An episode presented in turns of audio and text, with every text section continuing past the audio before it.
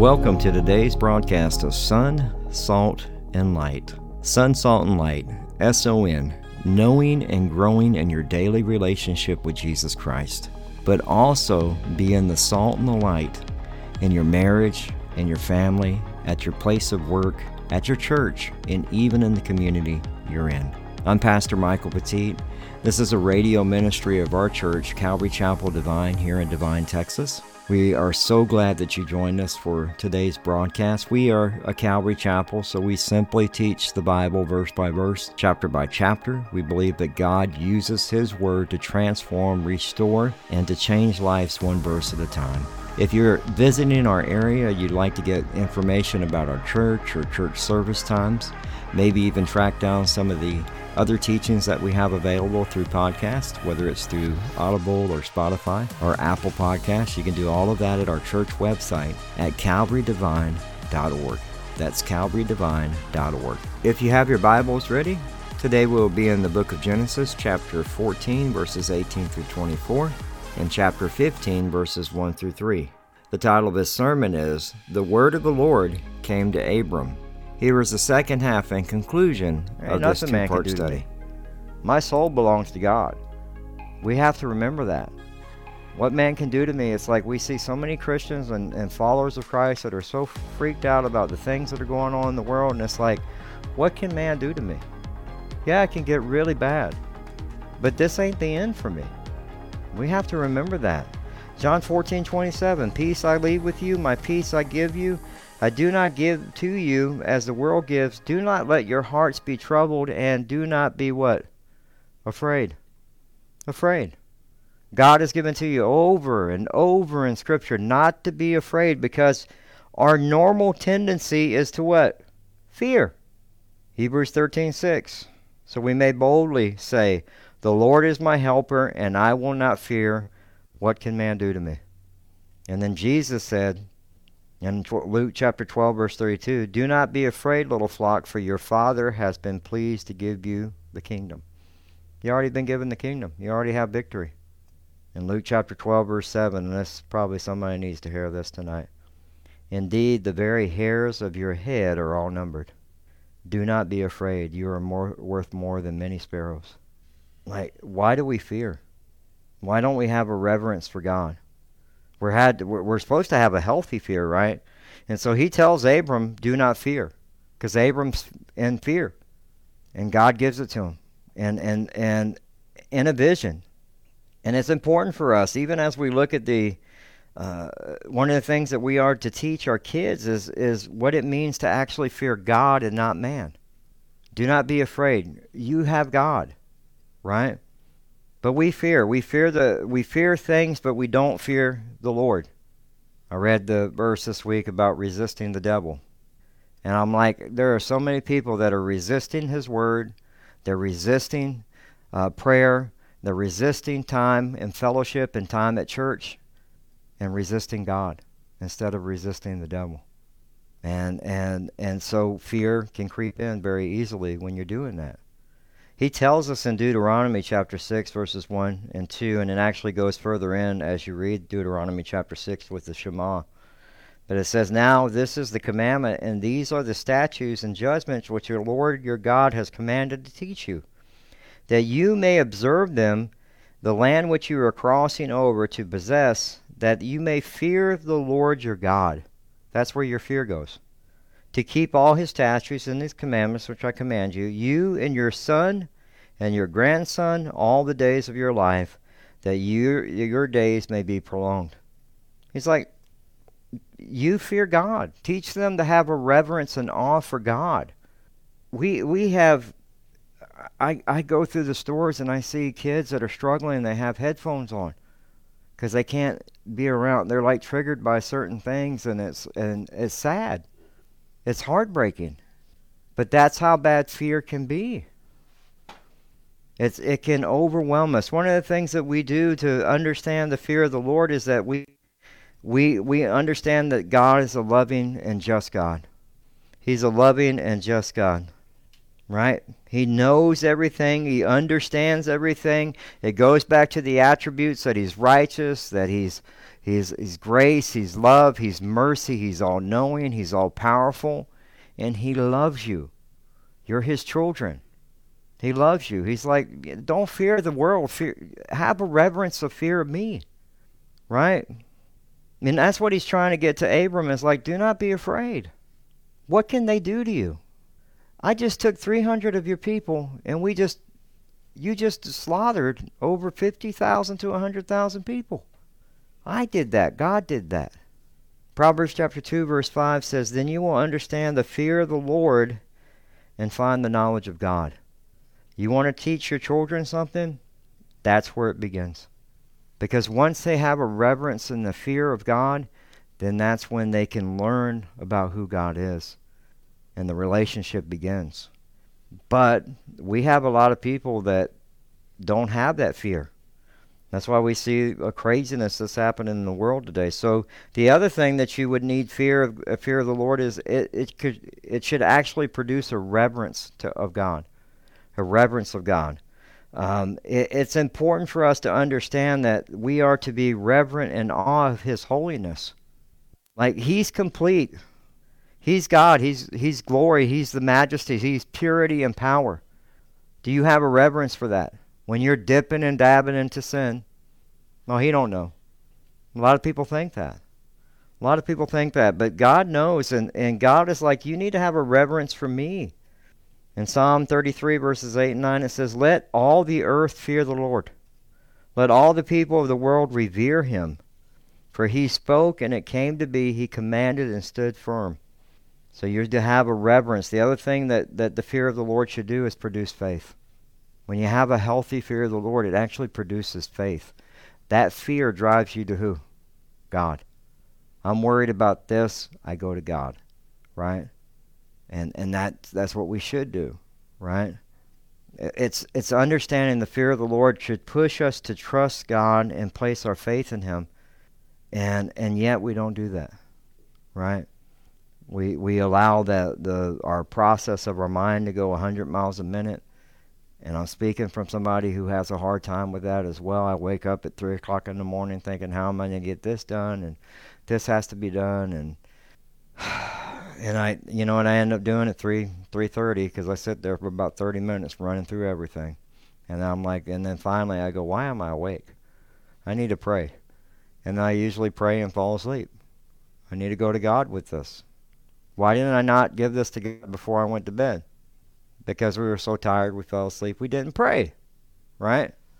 Hello? God woke me up and said, Hey, did you forget something? Right? Even the pastor goes through this stuff. So don't think that, you know, we all go through it. Psalm 115:11 says, Trust in the Lord. He is their help and shield. He is your help. He is your shield. That's where you put your faith. The other thing we should fear the Lord is is we should fear that God is angry about sin. God is angry about sin. And I'll hear all the time, you know, people say, but, but God loves the sinner, right? And God hates the sin. No, God hates and gets angry about sin. It's uh, it's one of those things that we need to remember that uh, that our sin has consequences, um, and and and He doesn't want anybody to break the law or to, to walk outside of his his covering. But we do it. We do it. And it's sad when it happens. I've, I you know I, I had something happen Sunday night that just broke my heart and and um, thought I would never hear that from somebody.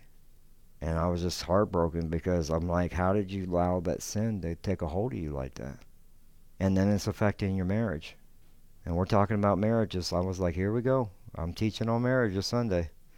I was like, man, I was hoping, I was like, Lord, please keep me and Teresa on path this week. Because I'm teaching about marriage this week.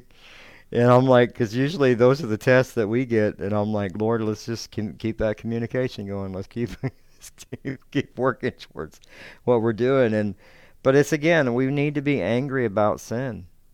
We should be angry about our sin. It should drive us to confess it, right? Psalm 76, verses 7 and 8, it says, You yourself are to be feared and and who may stand in your presence when when once you're angry You caused judgment to be heard from heaven. The earth feared and was still. Uh, shouldn't that shake you up a little bit? Hebrews chapter 10, verse 31 It is a dreadful thing to fall in the hands of the living God when you're in sin. It's dreadful. Do we have that reverence? Right? But here's the thing that fear should, fear should do. As we have that reverence for God, it should make us become more obedient to God. Do not be afraid. Go to God. Go to God. And you go, man, but Mike, I'm still afraid. Let's all pray. We got that, man, get on that WhatsApp. Hey, I need prayer. Or get with Teresa, get with me, and we'll make sure we start praying. We need to all go and keep seeking, keep asking, keep knocking. We just keep doing it. And and I would love to tell you in those moments that you're going through that as you're walking in obedience and going to God because you're living according to his word and you're seeking him for answers. At the same time, you may have moments where you still may have little bits of fear, but you just keep going back to God. Keep going back to his word. Proverbs 16 verse 6 says, "In the mercy and truth atonement is provided for iniquity, and by the fear of the Lord one departs evil. One of the things it does too is that we teach our children. When we have the fear of the Lord, we actually live it out and teach our children not to fear what man can do, but fear God. Right? It's something that I think we've gotten away from. And he tells us that in Deuteronomy, right? Deuteronomy chapter 4, verse 10, he says, And that they, te- they may teach their children like as he goes over the Shema, he's like, Y'all are supposed to teach this to your children. Love the Lord with all your heart, with all your soul, with all your mind, and love your neighbor as yourself. Do not be afraid. Do not fear, but teach that to your children.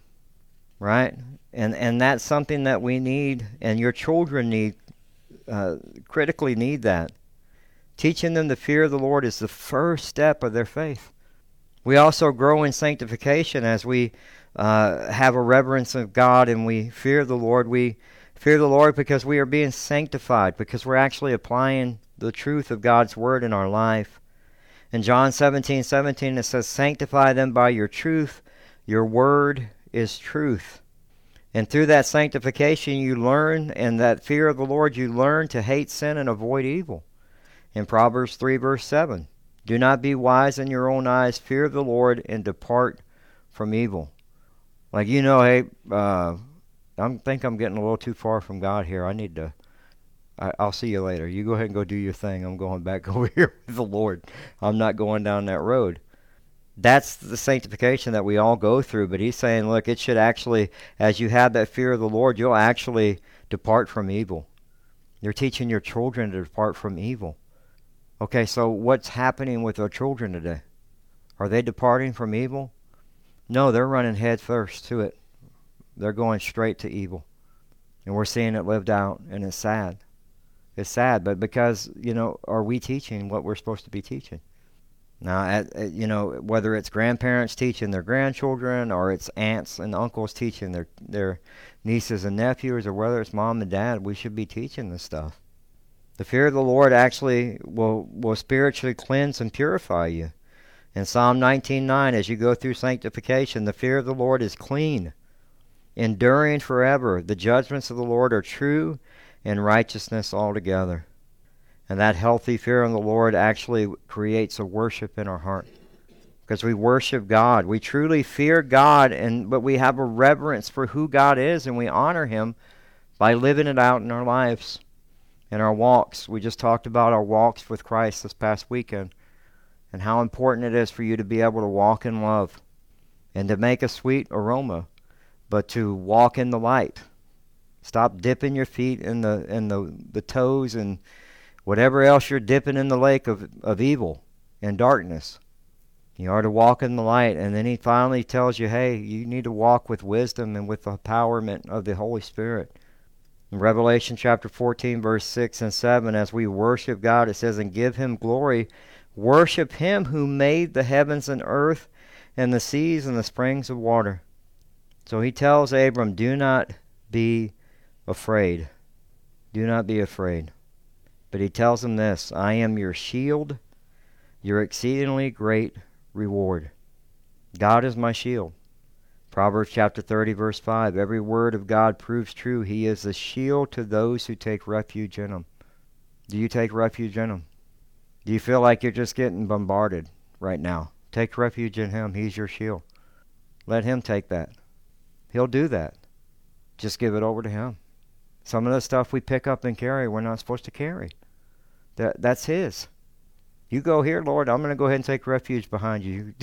you deal with that because I'm not doing it no more because it's driving me crazy. I'm fearing it. I'm fearing all this other stuff I think is going to happen, and I'm afraid. You be honest. That's the beauty of, of Scripture is the humanity that we see here is that, that Abram is actually afraid. We get afraid. We have to be honest in that. And but he's saying, look, not only do not be afraid, but I am your shield. Your shield. Psalm 91 verse 4, he will cover you with his uh, with his pinions and under his wings you will find refuge and his faithfulness is a shield and a buckler.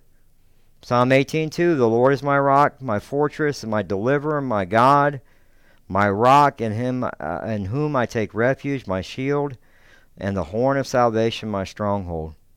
Psalm 18 verse 2. It's a great one. The Lord is my rock and my fortress and my deliverer. My God, my rock, in whom I take refuge, my shield, and the horn of my salvation with a stronghold. In Psalm 28 7, the Lord is my strength and my shield, and him with my heart trust, and I, I am helped. My heart exults, and with my song I give him, give thanks to him. And he tells him not only that, that I'm, I'm your shield, but he says, Your exceedingly great reward. I am your shield, your exceedingly great reward. He's telling him, like in these chapters, like you didn't take the the the the spoils of the war. You gave them as a tithe to Melchizedek. Your reward is exceedingly great. So not only do not be afraid, but he says, I'm your shield and I'm your reward. We don't need any other reward but Jesus. But we're seeking for other rewards. I don't know what we, we think we're going to find. They're not out there. The word for re- reward is actually uh, refers to a worker or servant's wages. And Abram's reward is like he he has that reward that is is is promised. He has the future descendants that was promised, right? And that's that's the reward he's expecting. I am your reward. God himself is the reward for the people. In Matthew chapter 5, verses 11 and 12, it says, Blessed are you when, uh, when they revile evil and persecute you and say all kinds of evil things against you falsely. For my sake, rejoice and be exceedingly glad, for great is your reward in heaven. For so they persecuted the prophets who were before you. This world is going to be hard. He says they, they prosecuted the prophets, they killed Jesus. What do you think they're going to do to you? In Ephesians chapter 2, verse 7 and 8, that in the ages to come he might show exceeding riches of his grace and kindness towards us in Christ Jesus. For by grace you have been saved through faith, and that not of yourself, it is the gift of God. You have received what Abram didn't even know about. You received the greatest reward salvation through Jesus Christ. That's a that's a reward like it's it, we we don't think of it in that in that capacity, right? We, we, we forget that we have the reward that we, we we're going to face God's wrath and eventually hell. But that's been paid for on the cross. So we have God's promise, and I love that He says this is an exceedingly great reward. It reminds me of Philippians chapter 7, or Philippians chapter 3, verse 7. It says, But what things were gained to me? These I have counted lost for Christ. Yet I indeed also counted all things lost for the excellence of the knowledge of Christ Jesus my Lord, from whom I have suffered the loss of all things, and I count them as rubbish, that I may gain Christ, and be found in him, not having own, my own righteousness, which is from the law, but that which is through faith in Christ, the righteousness which is from God by faith, that I may know him and the power of his resurrection, and the fellowship of his sufferings, being conformed to his death if by any means I may obtain to the resurrection from the dead, not that I already have attained it or already perfected, but I press on, that I may lay hold of that for which Christ Jesus also has laid hold of me. Brethren, I do not count myself to have, uh, to have apprehended, but one thing I do is forgetting those things which are behind and reaching forward to those things which are ahead. I press towards the goal for the prize of the upward call of God in Christ Jesus. We press forward. We press forward, and the only way that you can press forward is in reverence to God, the fear of God. The only way that you can press forward is that knowing that He is your shield and He is your great reward. There's nothing else in this earth that, that you need besides that. He tells him, Abram comes back in verse 2 and he tells him very simply, But Abram said, The Lord God, that you will give me seeing I go childless. So Abram is afraid, but he goes from being afraid to go, Wait a minute. You promised me a reward already, a son. And he tells him here, he tells him that Eliezer, the house of Eliezer, he's an heir, Damascus. And Abram, look, for you're giving me no offspring. Indeed, one born in my house is my heir. What I love about this is humanity of Abram, and Abram is actually going to God and saying, You promised. God makes lots of promises. We got to go to him and, and say, and he goes back, and I love it because in Genesis chapter 12, verse 2, he's going back and said, I will make you a great nation, I will bless you and make your name great, and you shall be a blessing. He, Abram's hanging on to that, going, Wait a minute, but you promised me. It's not happened yet. It's been years. And all I have is Eliezer. So Abram's struggling with the reward, right? He also had it in Genesis 13, verses 15 and 16. For all the land which you see, I give to you and your descendants forever, and I will make your descendants as dust of the earth, so that if my if a man could number the dust of the earth, then the descendants also could be numbered. Abram is saying, Hey Lord Lord, you promised me descendants. You also promised me a nation. I don't even have a son. I just have Eliezer of Damascus, somebody who works for me, my chief servant. That's what I have. So Abram doesn't hold back his frustration. He goes to God. And that's you. You can go to God and say, Look, Lord, I'm upset. I'm not happy. I, I'm hurt. I'm in pain. I'm you just go to God. Just like Abram. And God will hear you because you have Jesus interceding for you. Abram didn't have that at that time. Jesus is interceding for us through prayer. And it, I love that because Abram's just being honest what's on his heart. I, I wish more people would be in prayer, would just be honest on what's on their heart. Just be be honest, be earnest with God and, and just say, Lord, I'm I'm brokenhearted. I want a son. And and I believe who you are. He's not in disbelief of God. He's just in like uh, this reward that you just talked about. It ain't happened. So what do we do? Matthew chapter seven, verses seven through eight. Ask and it will be given to you. Seek and you will find.